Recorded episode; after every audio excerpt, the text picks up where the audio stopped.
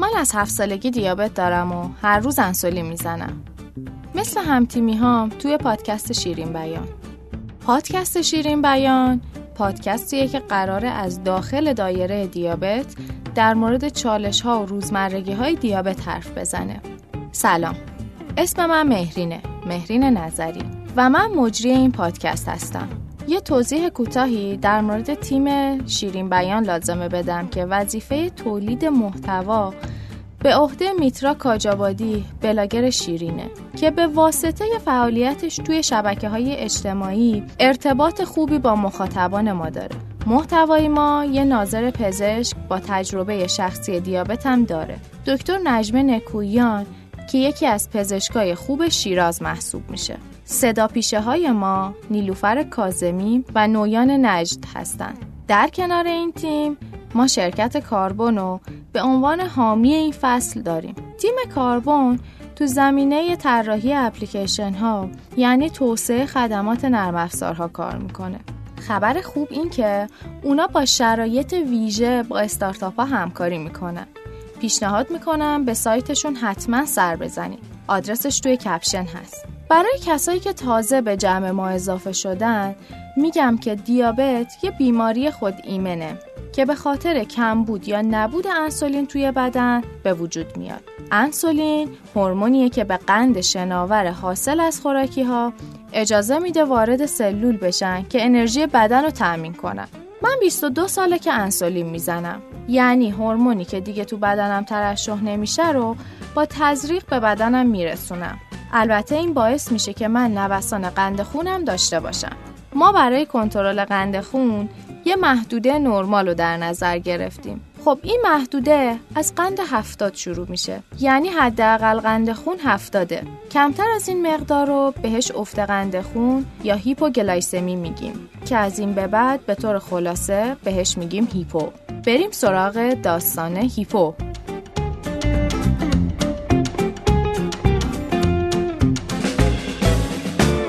از اون روزی که دیدم آرمان داشت انسولین میزد، همش میخوام بهش پیام بدم. هی میرم صفحه چتش رو باز میکنم و کلی مینویسم. ولی در نهایت پشیمون میشم و همش رو پاک میکنم.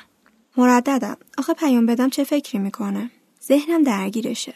یه جوری بود که انگار دیابت براش مهم نبود. من 2 ماه استرس میکشم. روزی چند بار درد سوزن انسولین تحمل میکنم. شما تصور کن روزی حداقل 3-4 بار درد سوزن بکشی. تازه هر دفعهم که به اندازه خون نمیاد. بعضی وقتا مجبور دوباره سوزن بزنی. اما برای آرمان انگار خیلی آسونه. هیچ استرس و نگرانی هم نداره. شاید این سختی‌هایی که من تحمل میکنم برایش پیش نمیاد. شاید اصلا قندش نوسان نداره. به نظر میاد آرمان با دیابت خیلی حالش خوبه. دفعه آخر دکترم تاکید کرد هر وقت حالت یه جوری بود اول از همه قندت رو تست کن. چهارشنبه ساعت کاری که تموم شد، المیرا پیشنهاد پیاده روی داد. منم قبول کردم. یه روز آفتابی و گرم بود. المیرا موقع پیاده روی میره بالا منبر. از خاطراتش میگه. منم حوصله نداشتم، فقط گوش میکردم. اما وسطایی رو حس کردم هرچی المیرا توضیح میده هیچی نمیفهمم. حالم عجیب بود. قلبم محکم میکوبید. نبضم بدجوری حس میکردم. کل بدنم عرق کرده بود. احساس گورگرفتگی داشتم. همش تو چند دقیقه اتفاق افتاد. توی دنیای دیگه بودم. یهو المیرا جیغ کشید رها، مواظب باش. تا به خودم اومدم دیدم وسط خیابونم یه پاترول مشکی تو چند سانتی‌متری وایساده. یه پسر موفرفری هم داره داد و بیداد میکنه. هیچ حسی نداشتم. بدنم بیجون بود. جواب پسر رو ندادم، فقط نگاش کردم و رد شدم. المیرا دستمو کشید و گفت رها، وایسا، تو حالت خوبه؟ زبونم انگاری بی‌حس شده بود. خیلی بیجون گفتم گشنمه، حالم بده. المیرا ترسید، زد تو صورتش و گفت خاک به سرم، چرا اینجوری شدی؟ رنگت پریده، داری میافتی. چرا اینجوری صحبت میکنی؟ فشارت افتاده؟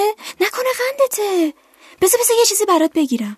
یه چیزی دستش بود و داشت میومد سمتم. به خودم اومدم، دیدم داره بهم آب میوه میده و میگه بخور عزیزم بخور.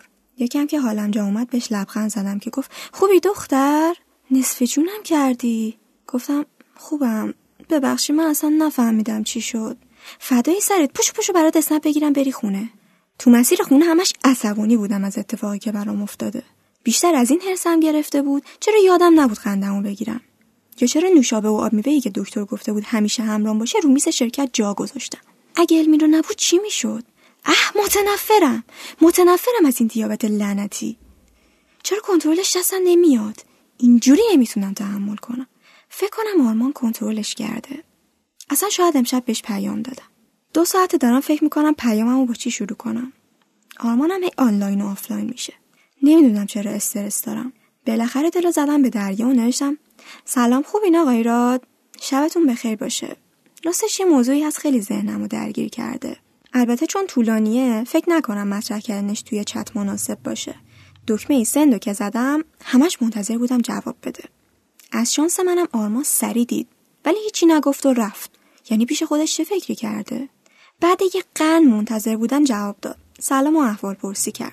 پرسید راجع به پروژه است. منم گفتم آره تقریبا. گفت باشه و قرار حضوری گذاشتیم. منم با کلی سوال خوابم برد.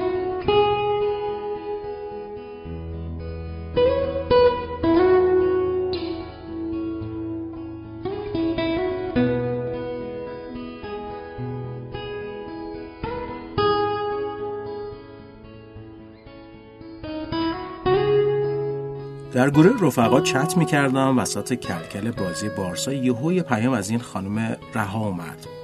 متاسفانه دستم خورد و سین شد. دیگه زایه بود جواب نمیدادم. اما وقتی علامت سوال رو دیدم پشیمون شدم. نمیدونم چرا بعضیا نافشون رو با سوال بریدن. از اونجایی که قلباً فکر میکنم همیشه حق با مشتریه، از سر ناچاری استیکر خنده فرستادم و پرسیدم در مورد پروژه است. وقتی تایید کرد گفتم الان که وقت کاری نیست، من الان مشغول پژوهشم. فردا که شما رو دیدم همه سوالها رو جواب میدم. فردا صبح رفتم دفترش. آقا یاور راهنماییم کرد تو و پرسید چی بیارم براتون. انقدر ذهنم درگیر بود مثل منگا نگاش کردم گفتم چی؟ اونم فهمید و چایی آورد. همونجوری که داشتم تو ذهنم با خودم حرف میزدم دیدم آرمان اومده تو اتاق. خیلی مؤدب وایساده و داره نگاه میکنه. سلام خوبین؟ روزتون بخیر باشه. اینقدر تو خودتون بودی متوجه اومدنم نشدین. سلام ممنونم. همچنین. بله متوجه نشدم. شما با این هوش و دقت باید تو FBI کار میکردین. واقعا استعداد سوال پرسیدن شما بی‌نظیره. خب من در خدمتم. ممنونم. من کنجکاویم دست خودم نیست. در کل یاد گرفتن رو خیلی دوست دارم. زیادم سرچ میکنم. ولی راستش فقط برای کار اینجا نیومدم. اون روز دستتون انسولین دیدم و خیلی شوکه شدم. بیشتر کنجکاوم راجع به دیابت صحبت کنیم. راستش من 2 ماه دیابتی شدم. دیابت نوع 1. خیلی تلاش میکنم ولی نتونستم کنترلش کنم.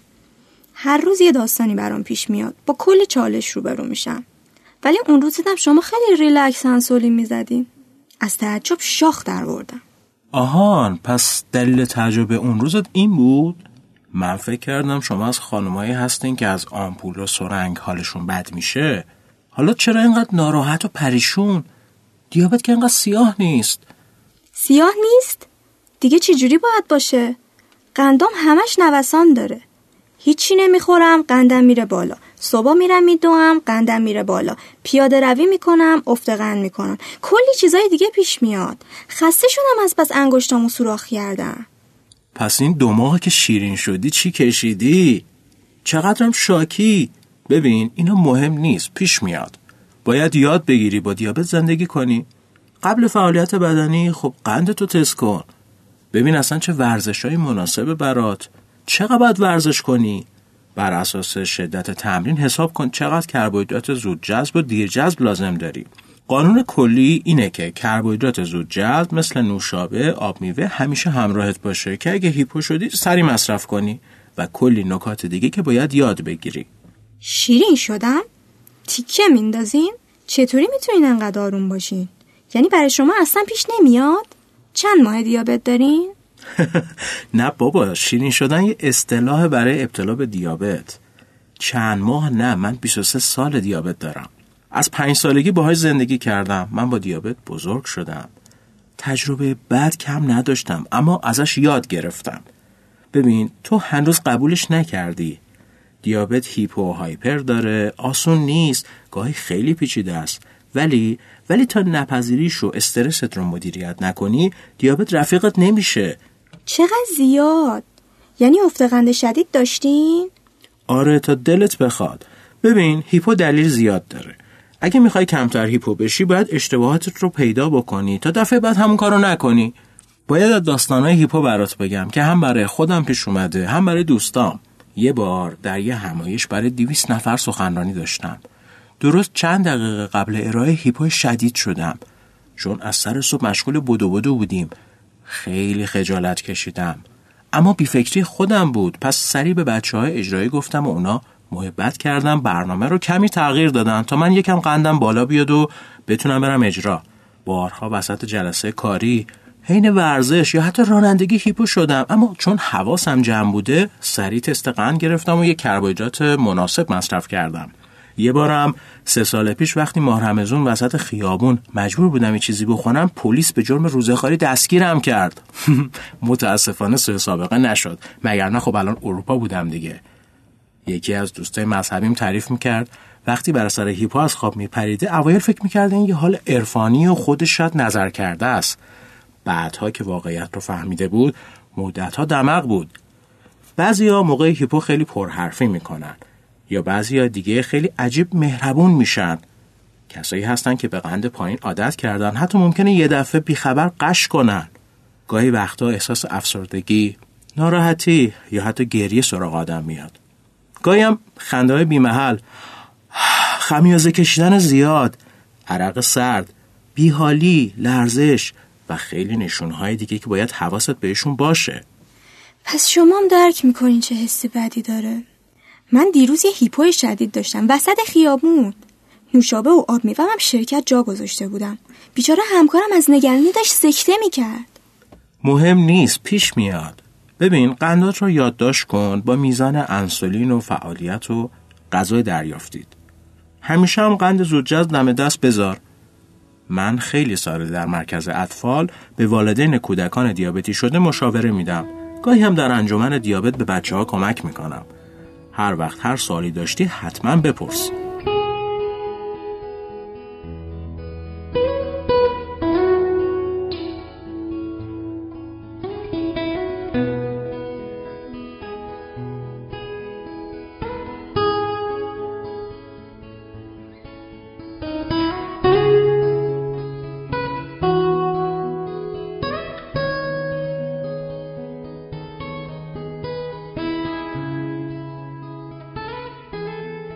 در افراد غیر دیابتی هیپو زمانی که اتفاق میفته اولین کاری که بدن میکنه قطع ترشح انسولینه.